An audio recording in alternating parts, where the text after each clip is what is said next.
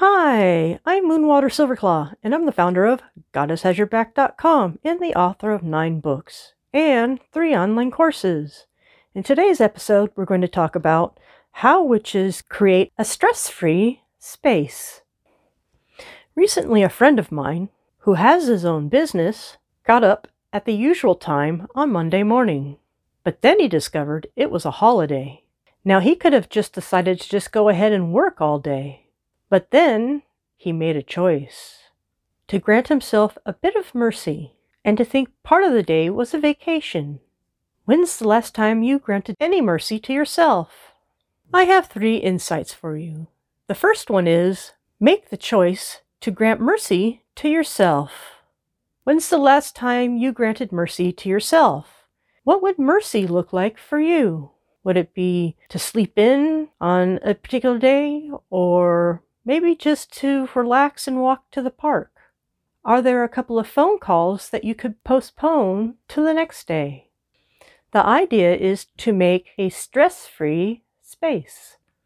We do this by taking tasks off the table. So many of us live a very busy life.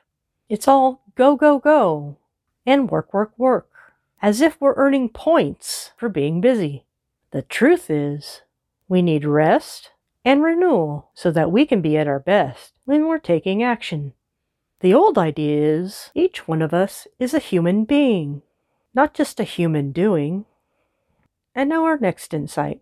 Accept that mercy is not a luxury. If you want to know what someone values, take a look at their actions. Some of us just don't put enough time in for sleep, rest, and renewal. So obviously, we don't value sleep, rest, and renewal.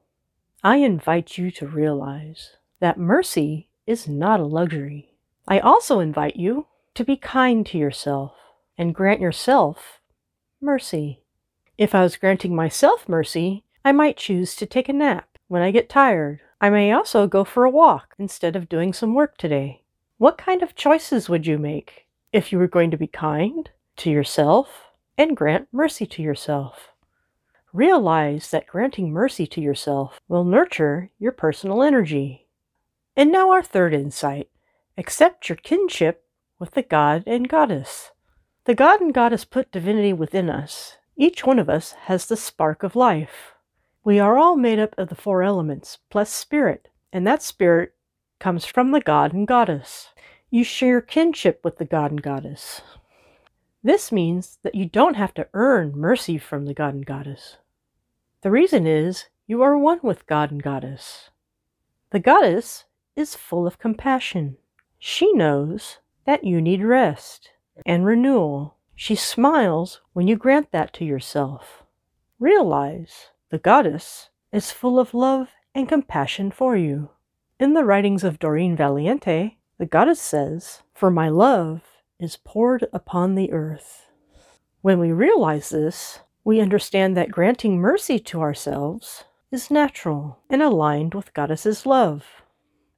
And now I will summarize. The first insight was make a choice to grant mercy to yourself. The second insight was accept that mercy is not a luxury. And number three, accept your kinship with the God and Goddess. I'm Moonwater Silverclaw, and to go further and deeper, you can try one of my nine books. And for more information, you can go to my websites, goddesshasyourback.com and moonwatersilverclaw.com. I also have three courses on udemy.com. The first one is Goddess Style Weight Loss.